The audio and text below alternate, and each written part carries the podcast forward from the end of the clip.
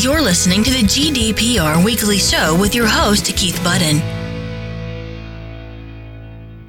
Welcome to episode 67 of the GDPR Weekly Show, and this week we have new listeners in London, Ipswich, Bristol, Cardiff, Rochester, Swansea, Derby, Guildford, Doncaster, Petersfield, Thurrock, Weston-super-Mare, Nottingham, Birmingham, Chelmsford, Manchester, Leicester, Portsmouth, Staines, and Colchester, all in the UK.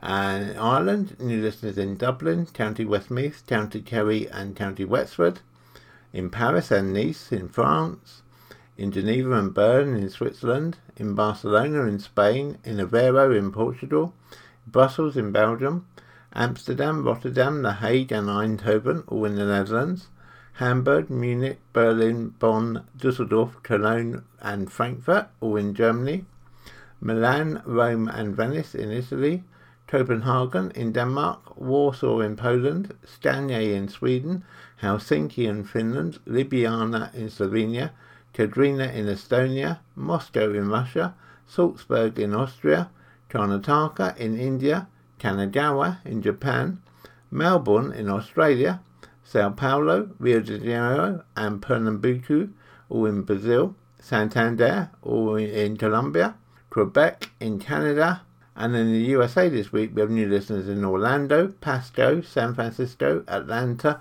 Boston, Dallas, Seattle, New York, Minneapolis, San Diego, Denver, Phoenix, Albany, Los Angeles, Rochester, and West Palm Beach. So, a big welcome to all of you from right around the world. It's great to have you all along as new listeners. I hope you become regular listeners to the show and uh, join the 10,000 or so people who now listening every week to catch up on uh, 30 minutes of news from the world of GDPR. And I really appreciate you all taking 30 minutes out of your week to listen to the show. I hope you find it useful, informative, and entertaining. And if you have any feedback, as always, feel free to drop me an email to podcasts at ensurety.co.uk. That's E N S U R E T Y.co.uk.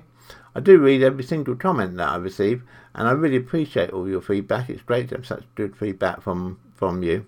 And also to hear what you like about the show, what you don't like about the show, ideas that you have for new features, uh, people you'd like to see me interview, uh, so all good, useful things that I try to endeavour to build into the content of the GDPR Weekly Show. I receive so many emails, unfortunately I can't reply to them individually, but please be assured your emails are read, and wherever possible, we look to use your ideas in future episodes of the GDPR Weekly Show. So, in just a few moments, I'll be telling you what's coming up in this week's episode of the GDPR Weekly Show. Check us out on Facebook. So, coming up in this week's episode of the GDPR Weekly Show, we have an update on some legal action taking place against Facebook, in which Facebook now claims that all users who've accepted new terms and conditions on or after the 25th of May 2018 have knowingly entered into an advertising contract to receive ads from Facebook or its partners.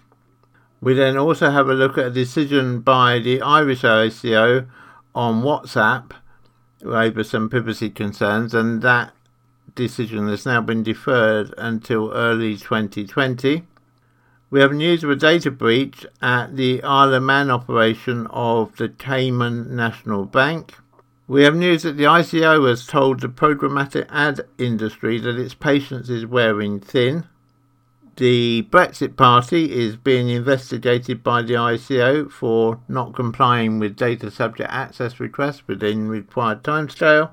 We have an article which follows on from an article we ran last week about the Austrian authorities setting up a whitelist that indicates where a data privacy impact assessment, a DPIA, would not normally be required. So we have some details on that for you. And then finally, this week we have news of a data breach at games developer Wizards of the Coast.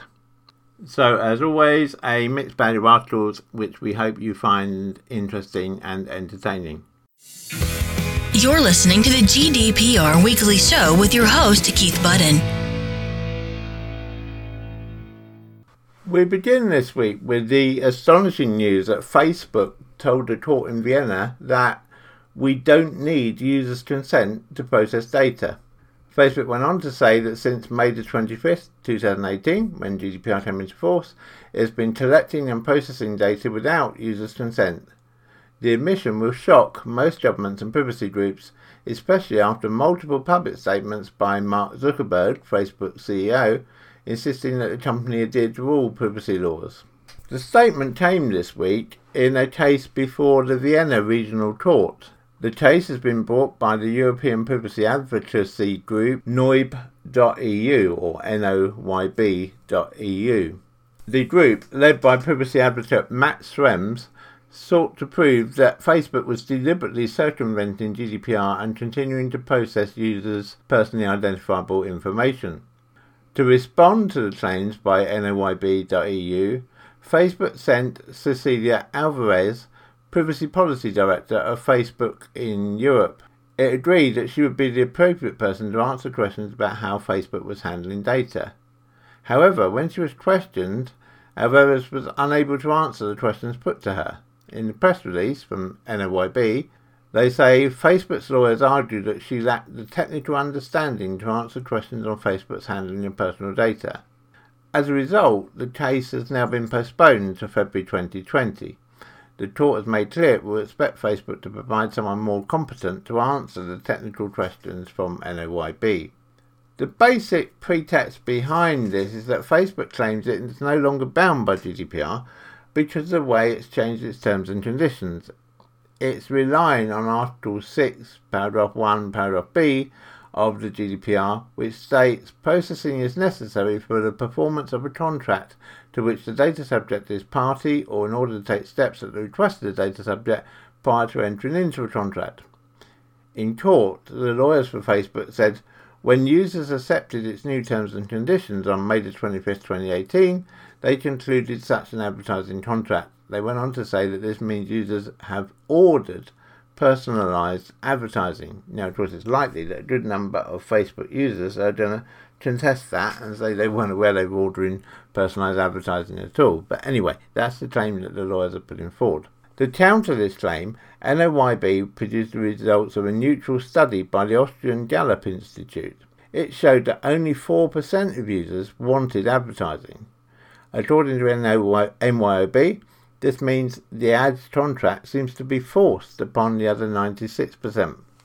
A lawyer for Noyb said there can be no question of an ordered service to the user. If Facebook wants to aggregate user interest and track people on the internet, it can only be done with the consent of users. Anything else would be a clear contravention of GDPR. So this raises two significant questions.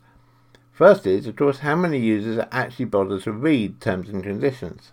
And we suspect that's probably relatively few.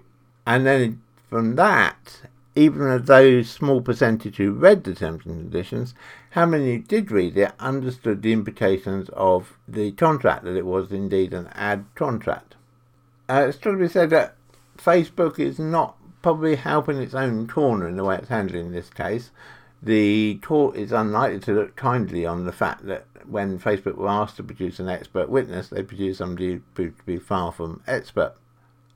And unless Facebook comes to a rapid conclusion on this and brings somebody forward in February who can answer the questions, then it's looking incredibly likely that this case will end up in the European Court of Justice. Now, if it does end up in the European Court of Justice, and if Facebook loses, and they're both ifs at the moment, but if those two things are true, regulators are making clear that it's highly likely they will go for the maximum possible GDPR fine. Now, you know, of course, that the maximum fine that can be imposed in GDPR is 4% of a organisation's global turnover, and let's put that into context. In 2018, Facebook reported a turnover of 55.8 billion US dollars. So a fine of 4% would be 2.23 billion US dollars.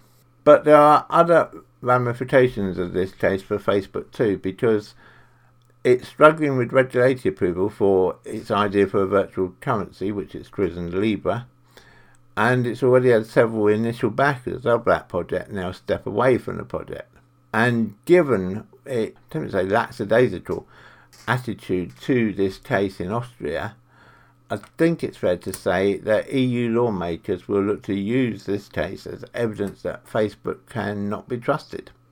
There are, of course, the ongoing investigations into Facebook by the Irish Information Commissioner's Office, and that's something we cover a little later in this episode of the GDPR Weekly Show. And so we will follow Facebook's case with interest, both its case in Austria and the cases that are being pursued in Ireland. And of course, we'll always bring you the latest news that we can on the relevant episode of the GDPR Weekly Show. You're listening to the GDPR Weekly Show with your host, Keith Budden. The other action involving Facebook or Facebook company this week involves WhatsApp. Ireland's ICO has been investigating WhatsApp for quite some time to see whether WhatsApp had broken the GDPR by not giving people enough clear information about how it was using their personal data. The draft decision, which was expected this week, was going to say how big a fine WhatsApp's owner Facebook was liable to pay. However, at the last minute, WhatsApp's lawyers have raised a procedural complaint, which now means that any decision won't happen until 2020. The Irish ICO said they had no choice over the delay, saying that some legitimate queries had been raised by WhatsApp during the decision making phase in terms of whether the interests of WhatsApp are protected in the process that was being pursued. The ICO says they are therefore obliged to respond carefully to these queries. WhatsApp's concerns are partly to do with how the Irish ICO's office coordinates with other EU data protection authorities as it wraps up the case, and whether the draft decision does or does not include details about fines and potential changes to WhatsApp's practices. For that reason, we are now two weeks behind where we were as of three days ago, a spokesman said, adding that the draft decision publication date was now likely to be in early January. We approached WhatsApp for a comment, but they said they were unable to give a comment due to the ongoing legal process.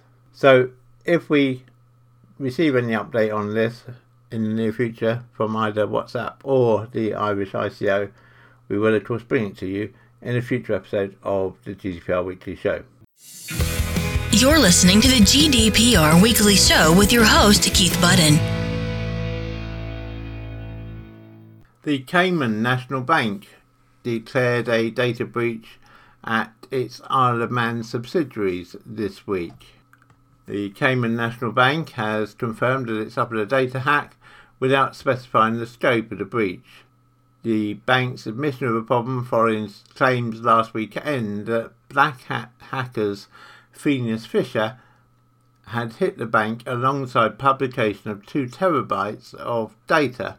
Cayman National Corporation said in a statement that the theft is contained within the Cayman National Bank Isle of Man Limited and Cayman National Trust Company Isle of Man Limited subsidiaries and does not affect Cayman National Bank or any other operation in the Cayman Islands. All of Cayman National's operations within the Cayman Islands, including CNB, are separate and distinct operations from the bank in the Isle of Man, it explained. The two banks do not share common systems, databases, client information, or email platforms. The Isle of Man Financial Services Authority and the Information Commissioner's Office, along with the Cayman Islands Monetary Authority, have been informed and are working with Cayman National in the Isle of Man. In a statement, Cayman National Bank Isle of Man Limited's managing director, Nigel Daughtry, said Cayman National, along with virtually every other international banking group, is not immune from the constant attempt by hackers to gain access to confidential data. In this instance, and despite the best efforts of leading data security consultants, this criminal hacking group has breached our system, although to date we have detected no evidence of financial loss to either our customers or Cayman National Bank. Any customers with questions in the meantime should email data inquiry at caymannational.im. Periodic updates will also be made available, and whenever we receive those updates, we will, of course, bring them to you in future episodes of the GDPR Weekly Show. You're listening to the GDPR Weekly Show with your host, Keith Budden. We've mentioned the whole issue of programmatic advertising several times over previous episodes of the GDPR Weekly Show, and this week the UK Data Protection Authority, the Information Commissioner's Office, the ICO, has stepped up its warnings to the adtech industry to get its house in order quickly if it is to comply with the European Union GDPR regulation and avoid heavy fines. The ICO held an AdTech fact finding forum in London on Tuesday. It discussed the Data Protection Watchdog's latest findings since its report in June, taking the AdTech and real time bidding marketplace to task on GDPR compliance and giving the industry six months to get its act in order. This summer, the ICO had already said that the industry's current real time bidding protocols violated GDPR.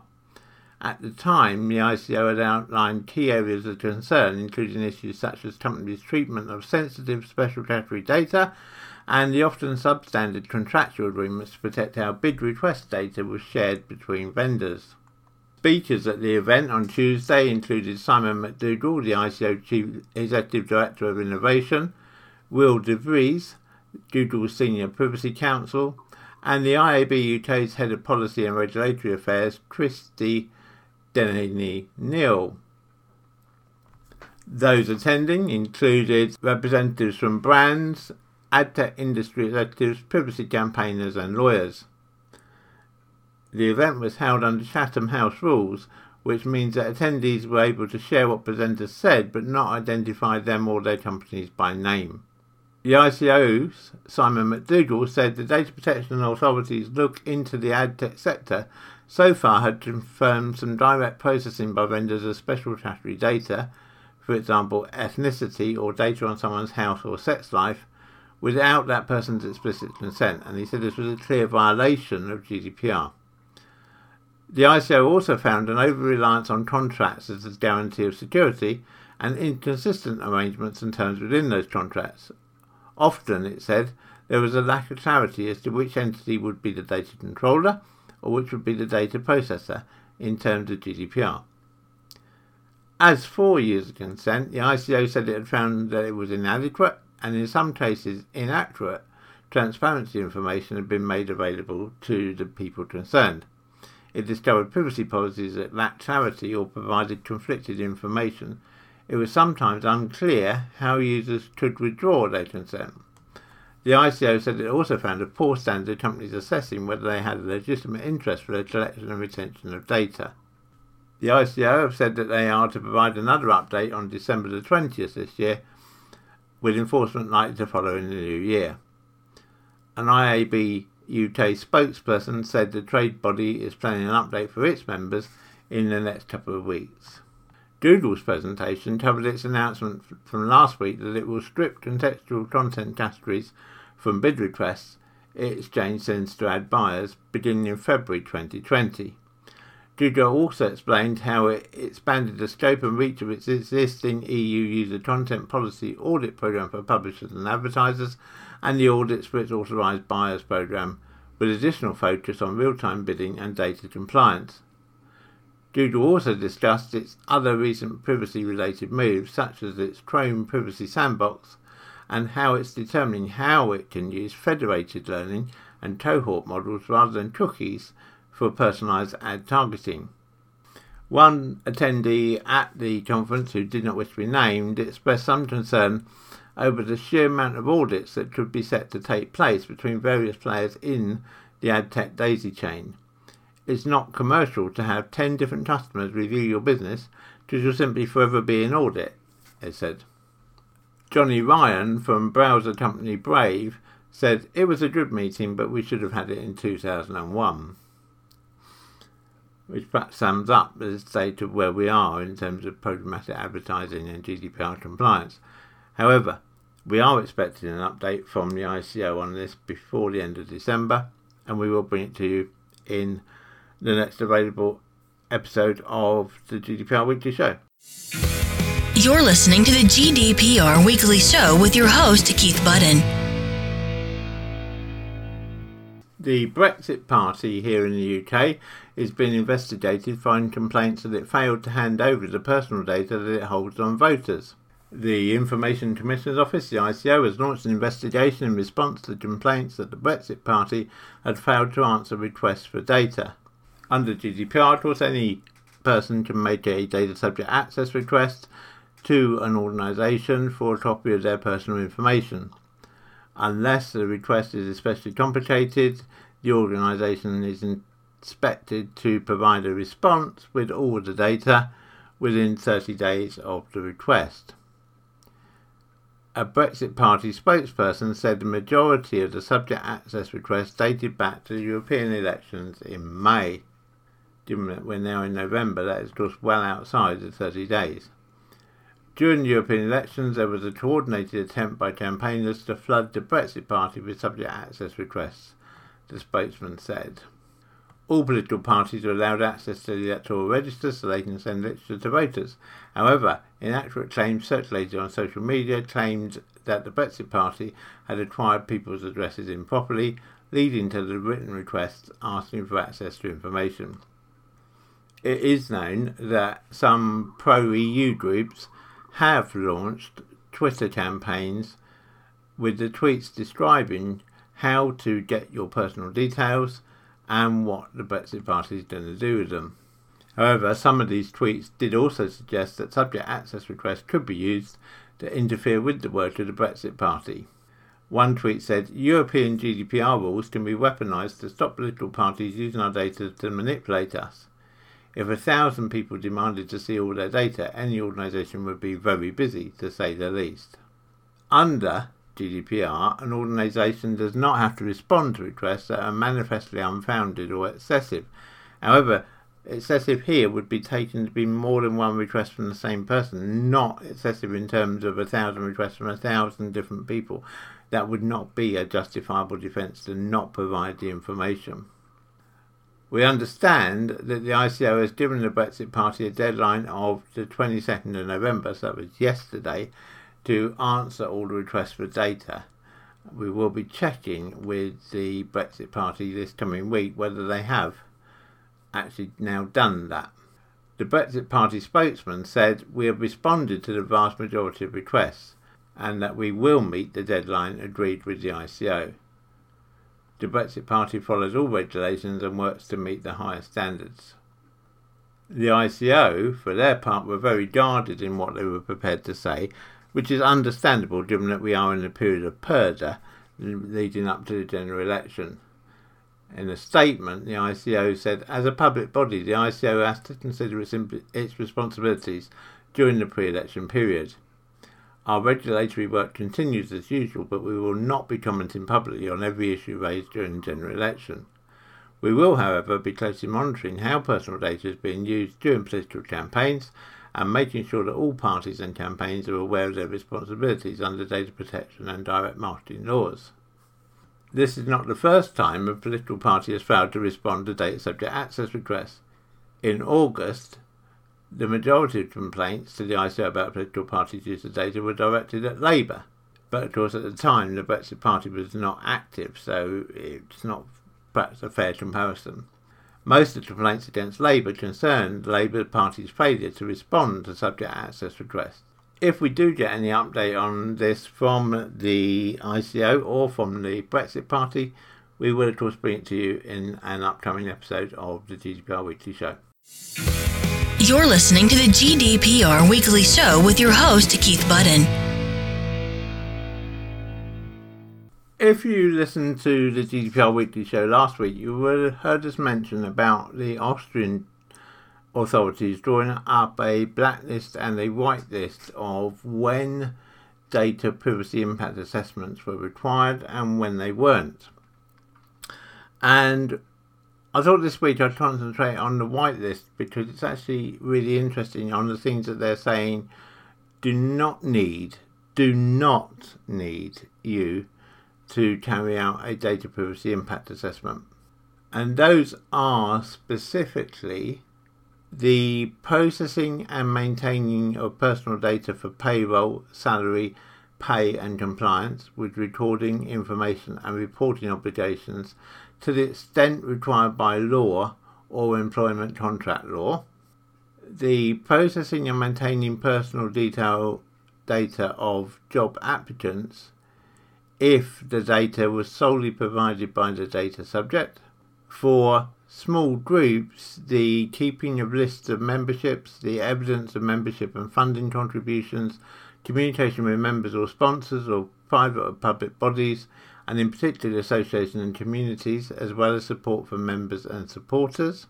The processing of own or purchased customer and prospect data for business initiation concerning the delivery or service offer, as well as for the realization of advertising and newsletter dispatch. Inventory management, support for the exchange of goods and billing, ancillary and auxiliary recordings relating to inventory management via suppliers, acquisition costs, and the management of the allocation of hardware and software to computer system users. The processing of personal data in the context of registers, evidence, or books established by union, federal, or land law, provided that no personal data was processed within the meanings of Article 9 and 10 of GDPR. Username and password management and system access logging, the control of the right of access to buildings and demarcated areas by the owner or authorized user by means of systems that process personal data automatically with no biometric data being processed. The mere real time rendering of facial images is covered by this exception.